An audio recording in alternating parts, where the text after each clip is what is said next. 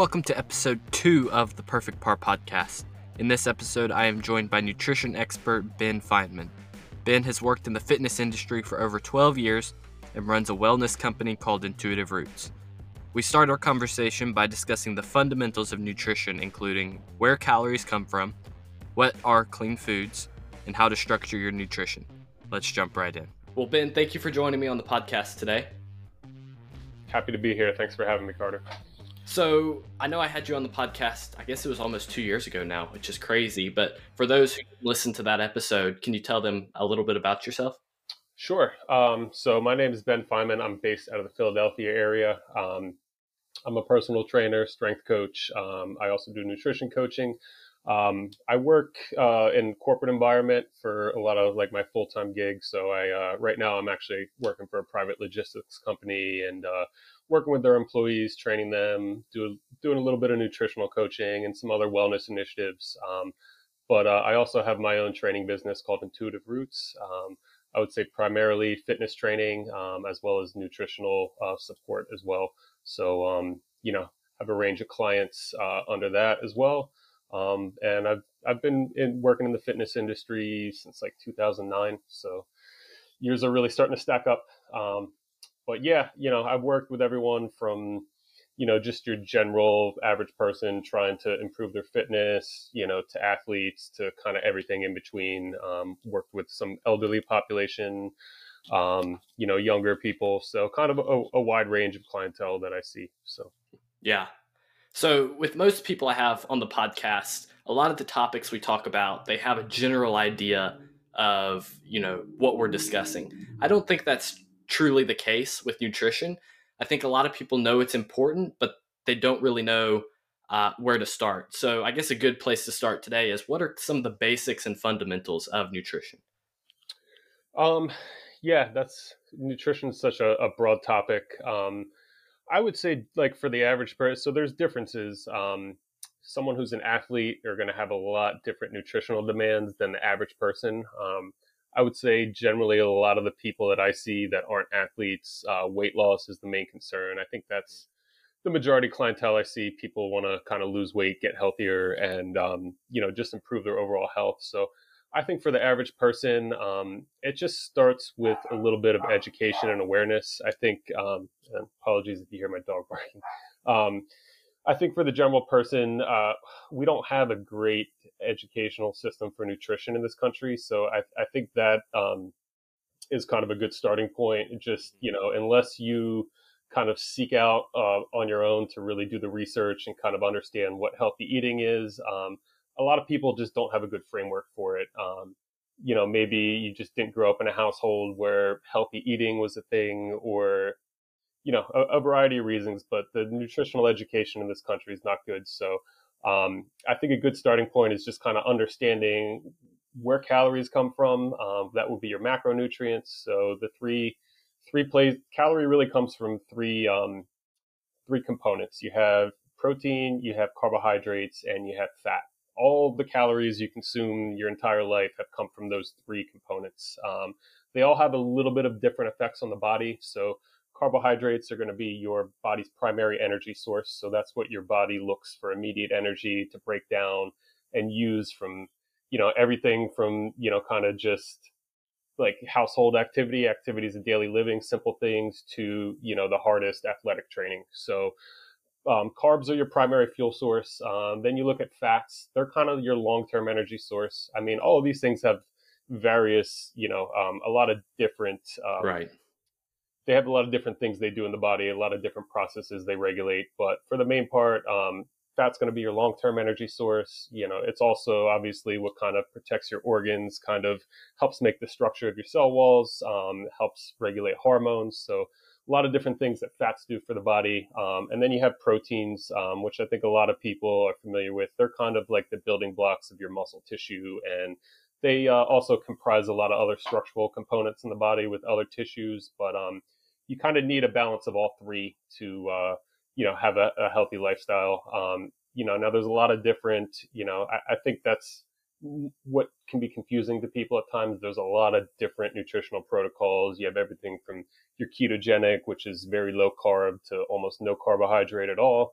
Um, you know, you have high protein diets, you have low fat diets. There's there's a lot out there, and I think it's very confusing to people. So I think from a good baseline, if you kind of look at, all right, I'm trying to get healthy, I'm kind of starting out on a new eating practice. What can I do? Um, so looking at the portion size of your meals is a, a very important thing. Looking at the content of your meals, um, I would encourage people to really focus on eating whole foods. Um, and that basically means things that are as close to their natural state as possible. Um, so, you know, your meats, vegetables, fruits um, comprise the majority of your, your whole food sources. Um, and then outside of that, looking for things that I would consider minimally processed. Um, so the food industry does lots of tricks and, and other things they do to kind of, you know, add flavor to foods, add certain things to foods. And a lot of these things aren't the healthiest for our bodies. So, um, what I would consider a processed food is something that's been really altered from its original state. Um, take something, I don't know, like white rice, let's say, um, something like brown rice or whole grain bread. If we're looking at like wheat and grain, mm-hmm. it's it's got a lot more things that are going to be good for your body.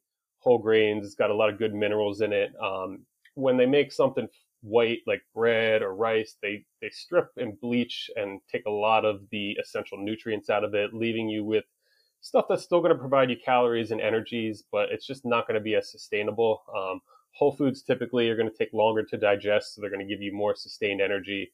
Um, and processed foods, one, are going to do things like drive your blood sugar up. A lot of them have a lot of sugars added. Um, I would say sugars like the number one thing to really be cautious of in your diet that can really have an influence on, you know, everything from your insulin levels to, you know, just your overall energy. Um, processed foods typically will give you energy for a short period. You know, they're going to spike your blood sugar, spike your insulin, um, especially stuff with a lot of that added sugar. And then if you, um, you know, don't go and exercise and clear that insulin out of your bloodstream, it just kind of sits. And then over the course of time, that can lead to things like prediabetes and diabetes because your body has so much insulin always circulating in your bloodstream that, you know, your body becomes resistant to it and then you can't produce it as efficiently as you once did. So, um, things like that are all to take into account. So trying to build your diet around more whole foods, fruits, vegetables, lean protein sources like meats, eggs, um, dairy products. Um, some of them aren't the best. Some of them are good. We can get into that then. But um, again, uh, with dairy, you just got to really look at sugars and you know how your body responds to it. Some people are fine with lactose and other things in dairy. Other people have tough time digesting it. So you might want to look at more like plant-based milks if you know you're going to drink that. Um, yeah, but really kind of trying to build, you know, so three meals a day, your breakfast, lunch, dinner. I would say for the average person is a good starting point. Getting a good breakfast in the morning, trying to put a good calorie source so you have nice energy to carry through the day. Um, having you know another meal at lunch, kind of like a good midday refueling, um, and then again later at night for dinner. Um, if you can really kind of stick to that, I know that's kind of the quintessential structure most people are used to, but mm-hmm. modern society, we're busy with a lot of stuff going on. It's very easy to skip meals. It's very easy to just go for what's convenient. Um, and what's convenient, we know, isn't always the best choice when you look at things like fast food or just you know different like microwave meals. Um, all those yeah. things highly processed, not a lot of healthy things in there. So really trying to build three meals a day based around whole foods and um, you and I, you're you're um, familiar with kind of the precision nutrition method because you know we've worked on that together. Um, they're an organization that I'm certified through, and um, I put a lot of faith in. They're a really good certifying body for anyone who's looking to become a nutrition coach. But they also just put out a lot of good nutritional information for the public. Um, and I really like following their system when it comes to portion sizing because um, that's a big part of how you're intaking calories. So depending on your body size, your age, the demands of your lifestyle, um, we all kind of need different calorie loads um, depending on you know all those things I just mentioned. So looking at building a meal, it's you know hard to say like just looking at labels like all right, how many calories is this? So the system that they use that I found works really well is a hand measuring system. So when you look at what's a serving, so a serving of protein would be about the size of your palm so about that size. And what's good is your body scaled to you. So, you know, the size of your palm is going to be, you know, adequate for yourself. Um, you know, the size of my palm might not be the right portion for you, but, you know, you can kind of use your own body as a measuring system.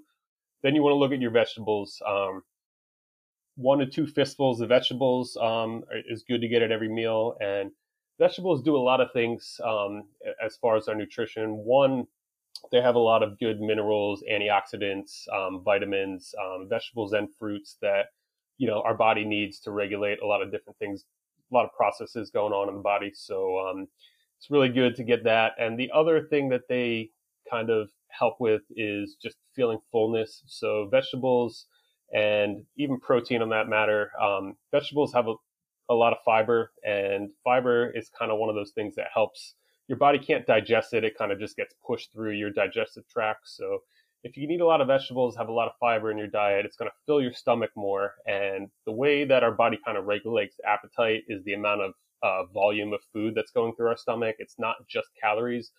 So you could eat, you know, the same serving of vegetables, same size of potato chips, and you know the vegetables are just going to make you feel fuller longer. And they're putting low calorie um, food. Vegetables are typically a lower calorie food as compared to a lot of different fats and other carbohydrates. So if you can get a good uh, portion of vegetables on your plate and get that in with your protein, and then just kind of do like a smaller cupped handful of carbohydrate, whether that's you know rice, um, potatoes, different kind of grains. Um, that's a pretty complete meal because uh, the vegetables at a lower calorie load, filling your stomach up more, it's going to make you feel full, and it's just not going to put a ton of calories in you. You obviously need, you know, the amount, um, an adequate amount to sustain your activity and everything, but you know, overeating typically occurs when you eat a high calorie food that doesn't necessarily fill your stomach up, mm-hmm. so you're not full. So then you're going to eat more, and um, you know, like processed carbohydrates are something that people typically can binge on, whether you're eating potato chips or pastries. Um, they don't really fill up a lot of volume in your stomach until you eat a large amount. And by that time, you've consumed a pretty enormous amount of calories. And then, right.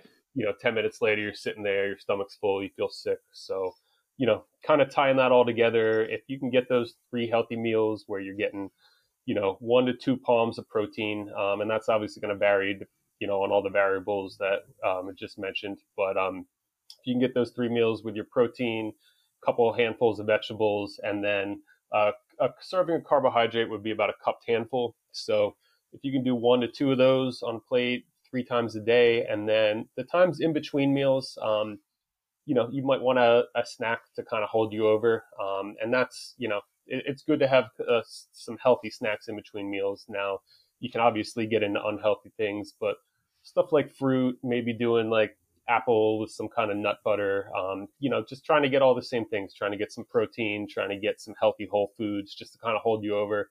And a snack is really just kind of hold you over between meals. So, you know, you don't want a snack that's like five to 600 plus calories, like two to 400 calories is normally adequate. So that could be a lot of things. Maybe that's like a Greek yogurt to get some good protein. Maybe that's like, um, you know, small omelet. I mean, you know, I think people need to kind of change their thought process on what is a snack because I think yeah. a lot of times when people think about snacking, they think unhealthy things like a lot of stuff I just mentioned, cookies, chips, um, you know, a lot of that processed junk um, mm-hmm. is really what it is. So if you can kind of get those three healthy meals each day and um, also get you know a couple healthy snacks to hold you over in between the meals, that's a, a pretty good framework to start. And then um, you know, from there, then it's really kind of breaking down the content of your food and seeing where you can do a little better and improve. Um, but instead of, and one of the things uh, precision nutrition really kind of drives home is like, I think people need to stop looking at foods as good and bad and kind of look at it on more of a continuum scale of, okay, this is not the best choice. This is a little bit better choice, and this is the best choice. And yeah. you know, you don't always have the time or you know the situation you're in that you can make the best pot to make that like best choice but right. you, you, try to do as best as you can based on you know where you're at i know it's tough when you start traveling and you know if you have a busy work day so sometimes you know it might mean you know getting up a little early preparing a protein shake that you can just quick blend up and drink while you're driving into work or or something like that but um yeah i mean that's kind of the basis for building healthy meals and then kind of you know slowly just trying to improve the content of those meals and seeing you know, where you can maybe add a few things in to kind of to help. And, you know, that's for the average person. Obviously, people with nutritional defici- deficiencies, athletes um, might need to kind of mix things up a little bit and, and change things up. But I, th- I think that's a good framework for starting. Thank you for listening to this episode of the Perfect Par podcast. You can find out more about my guest in this episode and where you can find them in the episode description. If you want to view the entire interview now, you can do so at theperfectpar.com. You can also find out more about me and shorter podcast clips on my Instagram at carter.strout or my Twitter at carterstrout.